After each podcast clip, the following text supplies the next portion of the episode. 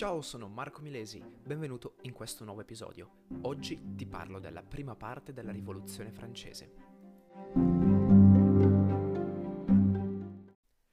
Partiamo subito analizzando quelle che sono le cause scatenanti principali della Rivoluzione francese. In Francia all'epoca persisteva l'antico regime. Per antico regime si intende una forma di governo eh, caratterizzata da una monarchia che teoricamente non doveva essere assoluta, in quanto la convocazione degli stati generali permetteva una sorta di eh, non proprio democrazia, sì una democrazia rappresentativa, quindi eh, la popolazione eleggeva i rappresentanti agli stati generali e semplicemente quando venivano convocati questi stati generali assieme al sovrano, la, la, seduta, la seduta, in camere separate era presidiata dal eh, sovrano e si decideva. Quindi non era a tutti gli effetti in teoria una monarchia assoluta, ma vedremo che quando verranno convocati per la prima volta in periodo rivoluzionario gli stati generali, saranno passati ben 150 anni dall'ultima eh, circa ecco, 150 anni dall'ultima convocazione degli stati generali. Quindi l'antico regime era a tutti gli effetti una monarchia assoluta. Sotto un punto di vista giuridico, economico e sociale c'era una rigida separazione tra i tre ordini o stati. Ecco, da qua deriva eh, la famosa convocazione degli stati generali, stati non intesi come enti istituzionali, ma stati come eh, rappresentanze tre, dei tre ordini sociali. Quindi, ripeto, erano rigidamente separati sotto un punto di vista giuridico, quindi avevano diritti e doveri differenti, economicamente erano eterogenei, quindi molto diversi. Vedremo che il clero, in rapporto alla eh, popolazione, avrà una ricchezza, anzi aveva all'epoca una ricchezza incredibile, e anche socialmente molto diversi. Eh, non vi era alcun tipo di mobilità sociale, o quantomeno era molto difficile passare da un ordine all'altro.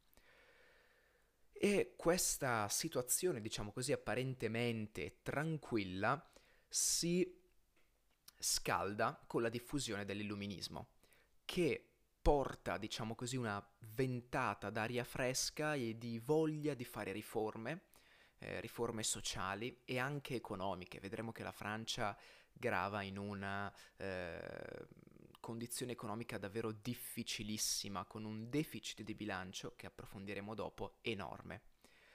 Inoltre, sempre grazie alla diffusione dell'illuminismo, aumenta l'interesse verso il modello politico inglese, eh, il bicameralismo, che vedremo in effetti poi nelle prossime puntate, questa è soltanto la prima parte, si affermerà.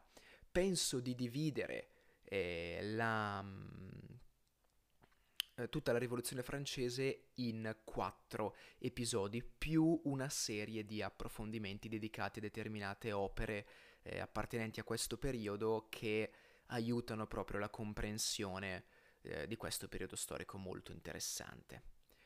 Partiamo analizzando quindi quelli che sono i tre stati, cioè i tre ordini sociali. Partiamo dal clero. Il clero rappresenta circa lo 0,5% della popolazione, ovvero su circa 26 milioni di individui, 130.000, appena lo 0,5%. Ed eppure possiede il 10% della ricchezza nazionale, sotto forma di terre e proprietà urbane attenzione, inalienabili, eterne, impossibili da riscuotere. La cosiddetta mano morta. La mano morta era proprio eh, una proprietà, che poteva essere un terreno, poteva essere un edificio o entrambe le cose, eh, donati donata, anzi la proprietà, a eh, un membro della Chiesa, un membro ecclesiastico, come beneficio per i suoi servizi. Questa era la mano morta ed è a tutti gli effetti un privilegio che il clero ottiene. Oltre a questo riscuotono le decime, un'imposta eh, corrispondente alla decima parte del raccolto dei contadini, controllano l'educazione e godono di antichi privilegi economici, non solo eh, legati alle proprietà, ma anche proprio economici. Infatti sono esenti dal pagamento delle imposte, ad eccezione di un donativo alla corona saltuario, quindi saltuariamente donavano somme di denaro che venivano sempre contrattate ecco, alla, alla corona francese. E inoltre anche differenze e privilegi, in questo caso giuridici, rispondono solo al diritto canonico e ai tribunali ecclesiastici. Vediamo ora la nobiltà, circa l'1,5% della popolazione, ovvero 400.000 individui, circa. Mantengono anche loro i propri privilegi e la propria egemonia sociale, soprattutto nelle campagne nei confronti dei contadini, dove i rapporti feudali sono ancora molto presenti, molto attivi e molto criticati soprattutto dai contadini. La nobiltà percepisce canoni dai mezzadri e dagli affittuari. Esercita le funzioni di giudice prima istan- di prima istanza in cause minori. Questo è molto importante in quanto vedremo che sarà eh, interessante questo aspetto nelle prime rivolte contadine, durante il periodo della grande paura. Vedremo che cosa faranno i contadini e perché lo faranno. Percepisce la nobiltà tasse locali e pedaggi, considera le vaste proprietà terriere solo fonte di rendita ed esclude alcun tipo di modernizzazione in senso capitalistico e ultimo privilegio, ma secondo me uno dei più importanti e uno dei problemi fiscali più importanti, eh, sono esenti dal pagamento di gran parte delle imposte dirette, quindi proporzionali con il loro reddito. Vediamo infine il terzo Stato che sostiene il carico fiscale maggiore ma non ha alcun peso politico terzo stato corrisponde al 98% della popolazione, cioè più di 25 milioni di individui. È composto per la maggior parte da contadini, pensate oltre 20 milioni. Proletariato urbano e artigiano, 1,5 milioni. Grande e piccola borghesia, poco meno dell'11% dell'ordine. Si pensava all'8,5%, insomma poi sulle percentuali ci sono diversi studi e diverse teorie. Quindi la situazione è evidente, c'è una forte sperequazione nella distribuzione della ricchezza, ovvero la ricchezza non è distribuita equamente. Ora, non sto a entrare nel dettaglio se sia giusto o meno che la ricchezza sia distribuita equamente, ma questo è un dato di fatto, non era distribuita equamente, in quanto, ripeto, portiamo l'esempio del clero, lo 0,5% della popolazione che possiede il 10% della ricchezza, c'è qualcosa che non va. Evidentemente c'era qualcosa che non andava. E ora faccio una breve, diciamo, digressione all'attualità. Al giorno d'oggi, secondo la rivista Forbes, le otto persone più ricche del pianeta possiedono una ricchezza pari a quella della metà più povera della popolazione mondiale. Quindi le otto persone più ricche del mondo possiedono una ricchezza pari alle 3,8 miliardi più povere, quindi alla metà più povera della popolazione mondiale. In Italia, ancora più nello specifico, il patrimonio del 5% più ricco supera quello dell'80% più povero, quindi paradossalmente c'è una situazione ancora peggiore sotto un punto di vista eh, di distribuzione equa delle ricchezze. Sulla Francia arriviamo, quindi torniamo, anzi più che arriviamo, torniamo alla condizione fiscale, eh, e più che fiscale condizione economica francese, che è di sicuro uno dei, eh, dei motivi principali, dei motivi scatenanti proprio della rivoluzione francese. Sulla Francia abbiamo detto che grava un pesante deficit di bilancio. Innanzitutto, che cos'è un deficit di bilancio? Cos'è il bilancio? Il bilancio è un documento giuridico contabile in cui vengono elencate tutte le entrate e tutte le spese dell'ente pubblico, generalmente su base annua, ma questo periodo di tempo può variare, basta che sia determinato. Quindi cos'è il deficit di bilancio? Cos'è una condizione di deficit di bilancio? In sostanza è quando è una situazione in cui le spese superano le entrate quindi si ha una perdita, in questo caso annuale. Questo deficit di bilancio dello Stato francese era dovuto a tre condizioni principali. La prima, ingenti spese in campagne militari.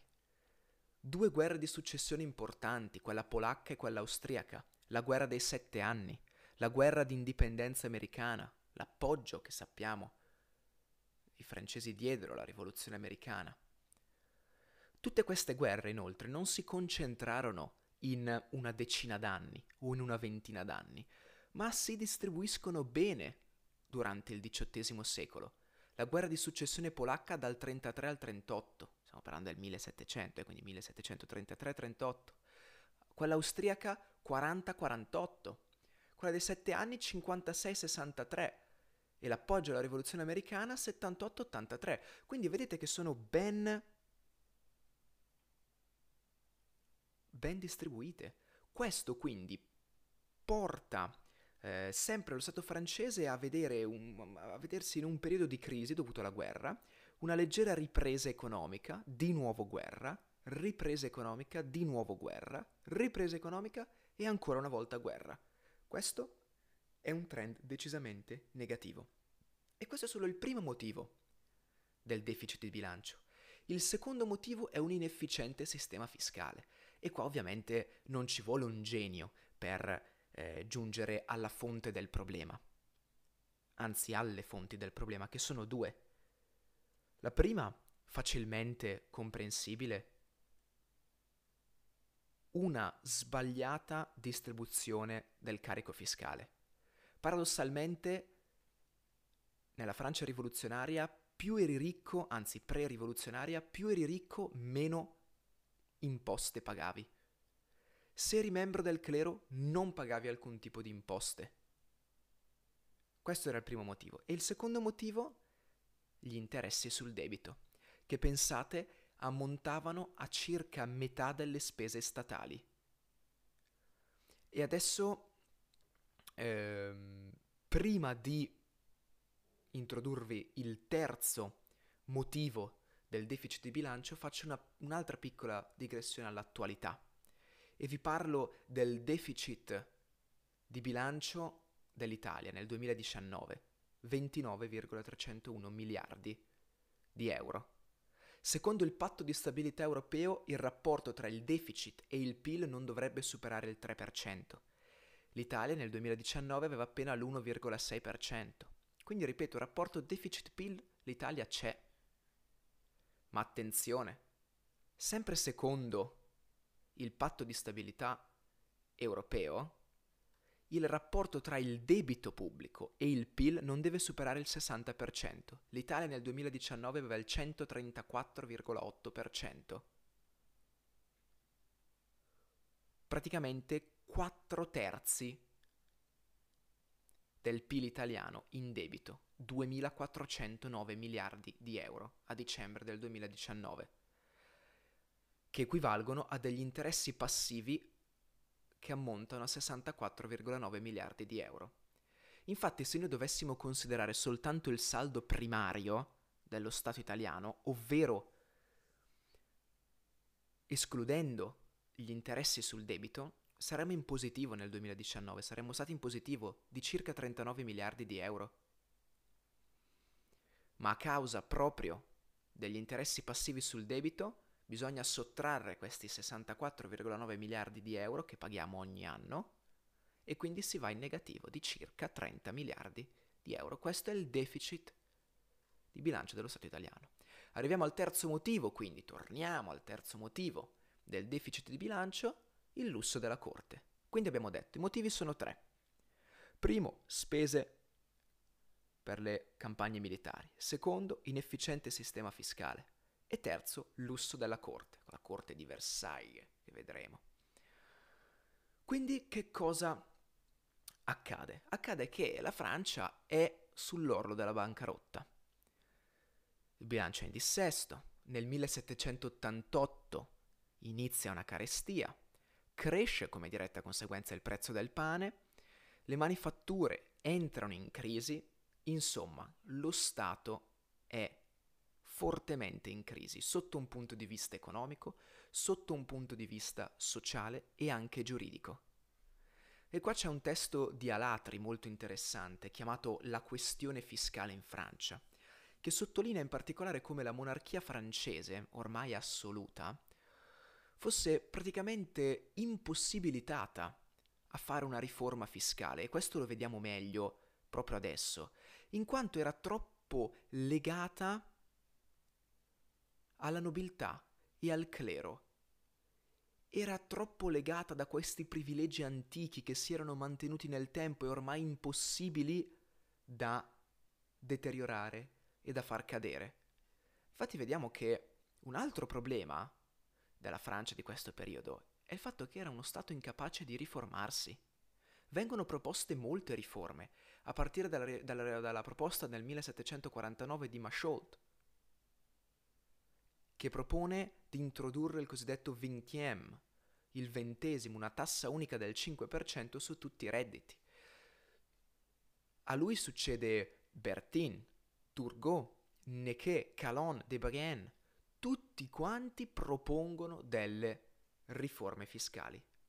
Tutte queste riforme fiscali vengono respinte dai parlamenti, attraverso cui ovviamente si esprimono i ceti privilegiati. Quindi si ha una situazione di questo tipo. Il sovrano capisce la difficoltà economica dello Stato, nomina degli economisti come ministri delle finanze. Questi economisti propongono riforme, i ceti nobiliari, la nobiltà, tramite i parlamenti rifiuta. Quindi si ha un continuo limbo e in particolare diciamo compaiono due aspetti dello Stato francese critici. Una fragile coesione sociale, quindi si ha, come vi ho detto prima, una forte separazione tra il terzo Stato, la nobiltà e il clero. E il fatto che Luigi XVI, che regnò dal 74 al 92, purtroppo fu un re poco autorevole. In particolare la situazione degenera nel 1786 con Calon, il ministro delle finanze, che propone un'imposta, fo- un'imposta fondiaria proporzionale al reddito fondiario. Ovviamente i nobili e i ceti privilegiati rifiutano e il sovrano è costretto a chiamare De Brienne. De Brienne, un anno dopo, nel 1787, propone un'imposta fondiaria unica, non più proporzionale al reddito. Il Parlamento, come sempre, respinge la proposta. Il re, Luigi XVI, licenzia De Brienne. Insomma, si continua in questo limbo finché si crea una sorta di alleanza equivoca tra i nobili e il terzo Stato. Ovvero i nobili e il terzo Stato si alleano per un fine non comune, in quanto i nobili volevano far sì che il re perdesse potere e lo acquisissero loro e continuassero a non pagare le tasse. Il terzo Stato invece voleva semplicemente introdurre delle riforme fiscali. Trovano un nemico comune, il re, la monarchia assoluta, e quindi invocano esasperatamente la convocazione degli stati generali. I nobili, in particolare nell'estate del 1788, tramite l'ultima fronda, la fronda è un'opposizione interna allo Stato, si ribellano ed esigono la convocazione degli stati generali. Ecco qua che Luigi XVI convoca gli stati generali. Cede nel 1789, nella primavera del 1789. Perché li convoca? Perché capisce che sono l'unica istituzione in grado di introdurre una riforma fiscale accettata da tutti e tre gli stati, da tutti e tre gli ordini sociali. Il terzo stato si muove, si muove in modo interessante. Durante l'elezione, l'elezione dei rappresentanti eh, per gli stati generali, raccolgono i cosiddetti cahiers de doléances, ovvero i quaderni delle rimostranze, dove vengono raccolte tutte quante le rimostranze da presentare al re ed eventuali soluzioni, proposte, riforme anche a tutti gli effetti, che verranno poi presentati. E il terzo stato, oltre ai cahiers de doléances, porta altre due proposte.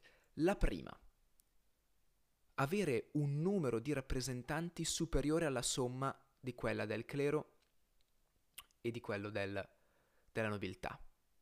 In quanto dicono, caspita, rappresentiamo il 98% della popolazione, perché non possiamo avere effettivamente una rappresentanza che, non dico corrisponda perfettamente alla percentuale, però comunque quantomeno che sia maggiore alla somma del clero e della nobiltà. E Luigi XVI accetta, dice beh in effetti avete ragione e quindi cambia e dà ben 578 deputati al terzo Stato, 291 al clero e 270 alla nobiltà. Il terzo Stato a questo punto propone un altro cambiamento. Propone che venga applicato il principio di una testa un voto quindi anziché un voto per ordine, far sì che una singola persona possa esprimere un singolo voto. Qua si apre una questione procedurale. Luigi XVI risolve molto semplicemente negando questa possibilità, quindi negando la seduta in comune e mantenendola in camere separate.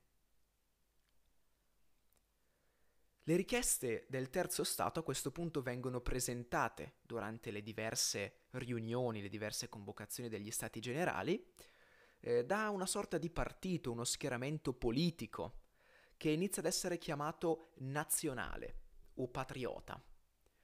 E i capi erano alcuni esponenti sia della nobiltà che del clero. Tra quelli del clero ricordiamo Sieye, il grandissimo abate Sieye, autore di un testo interessantissimo intitolato Qu'est-ce que c'est état? Che cos'è il terzo stato? A cui lui si dà una risposta molto forte. E alcuni esponenti anche della nobiltà, tra cui ricordiamo Lafayette, Condorcet, i conti Mirabeau, Talleyrand, Talleyrand in particolare, vabbè, lo vedremo dopo. Eh, insomma, lui grandissimo protagonista della rivoluzione francese. Eh, un piccolo appunto sul testo di CIA, dell'abate CIA. CIA risponde alla domanda che cos'è il terzo Stato e dice il terzo Stato è tutto. Che cos'è la Francia con il terzo Stato ma senza la nobiltà? È, è un tutto libero, è un tutto in movimento, che produce, è un tutto che non sta fermo. CIA critica la nobiltà e indirettamente anche il clero, ovviamente non lo può criticare direttamente in quanto lui abate, membro della Chiesa, non può assolutamente, seppure è vero non membro diretto, però comunque lui è un membro a tutti gli effetti della Chiesa, è un uomo di Chiesa, e non, non può criticare direttamente la sua istituzione, ma indirettamente critica anche il clero. E spiega come la condizione peggiore per una nazione è quella in cui la maggior parte della popolazione, tradotto il terzo stato, è in continuo e costante movimento, produce, lavora, tutto il giorno, tutti i giorni. E c'è una piccolissima parte che sta ferma, tradotto la nobiltà e il clero, e che si vanta di stare ferma e che gode della più grande parte del prodotto, cioè della ricchezza, e ha la più grande ricchezza. Questa è la condizione peggiore per una nazione e Sieye lo sintetizza molto bene in questo testo che cos'è l'etieretà, cioè che cos'è il terzo stato. Questo testo fa molto discutere e vedremo insomma che provocherà non poche reazioni anche all'interno della Chiesa. Comunque gli stati generali si aprono il 5 maggio del 1789 a Versailles. Il 17 giugno cambia tutto per sempre o perlomeno si fa il primo passo verso la rivoluzione francese. Dopo poco più di un mese in cui il terzo Stato si continua a vedere tutte le sue proposte bocciate dal clero e dalla nobiltà, soprattutto dalla nobiltà, decide di proclamarsi Assemblea nazionale con l'obiettivo di dare una nuova Costituzione alla Francia. Quindi abbiamo detto, 5 maggio si apre, si apre si aprono anzi gli stati generali.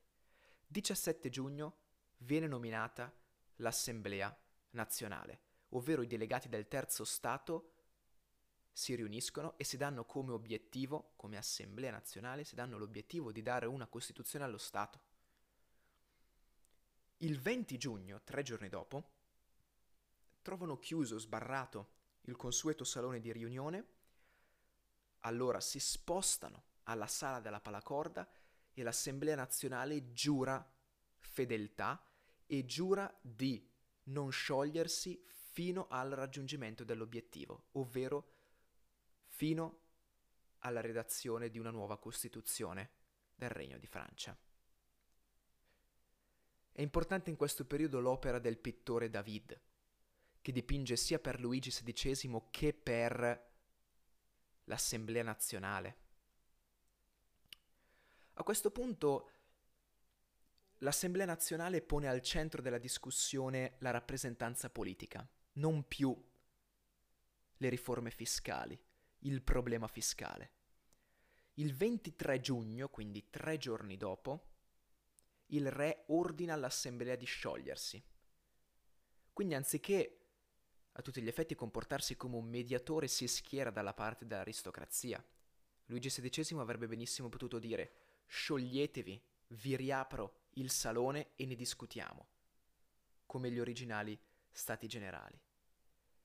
Invece no, ordina senza prendere provvedimenti, all'Assemblea nazionale di sciogliersi.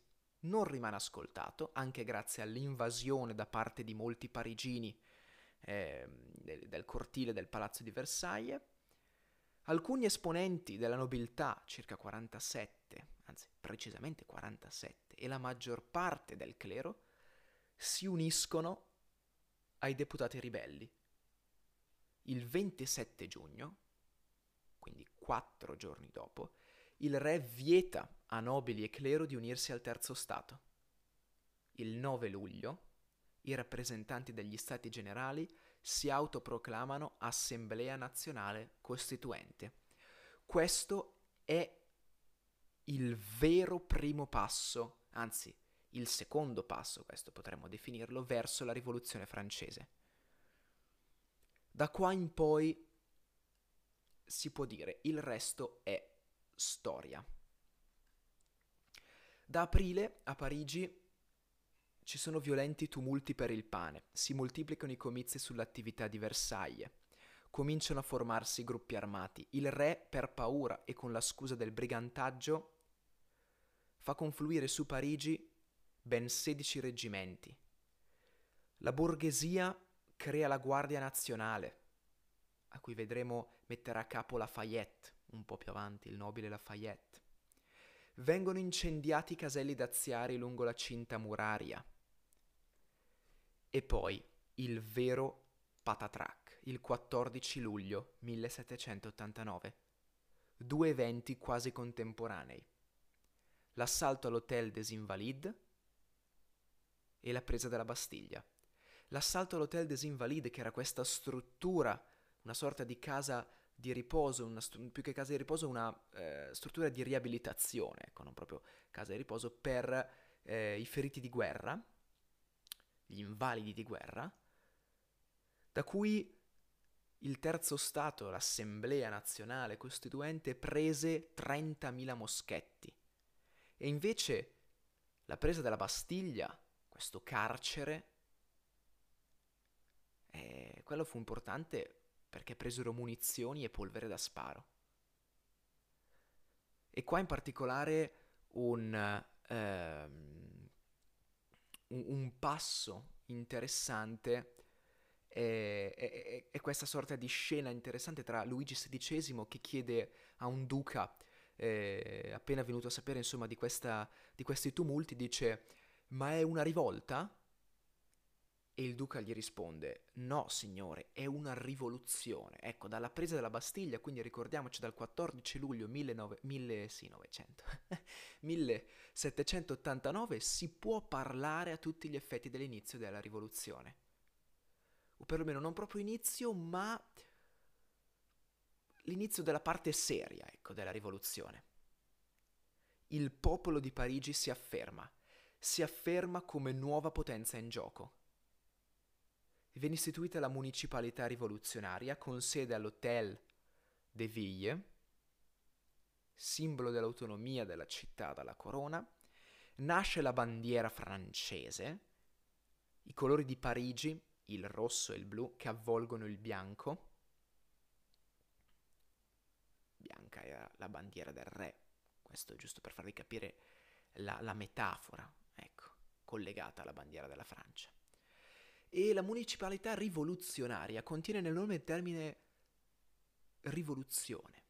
Rivoluzione in senso americano, non più in senso inglese, ovvero il senso inglese della, gro- della, della gloriosa rivoluzione era inteso come un ritorno all'ordine a seguito di un disordine.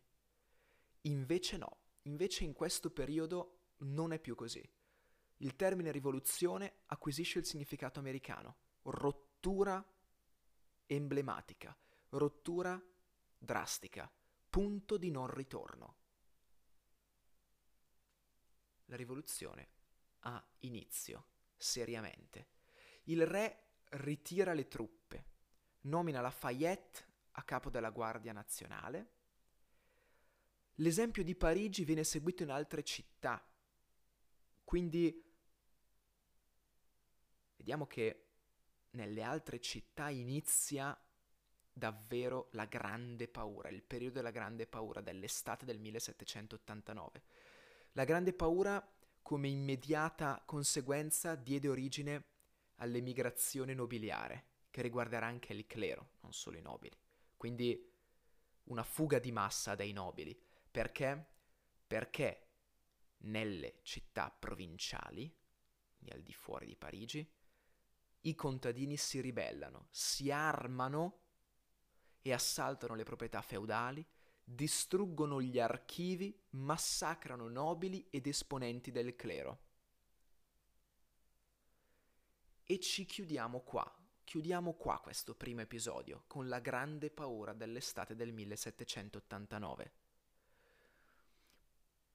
Nel prossimo episodio vi parlerò del testo di Lefebvre, La grande paura del 1789, un testo scritto nel 1932, quindi molti anni dopo, a cavallo tra le due guerre mondiali, ma un testo interessantissimo. Per adesso chiudiamo qua. Chiudiamo con la grande paura del 1789. Siamo circa a metà della rivoluzione francese. Nonostante ciò penso comunque di fare eh, quattro episodi. Grazie mille per avermi ascoltato e ci vediamo nella prossima puntata. Ciao!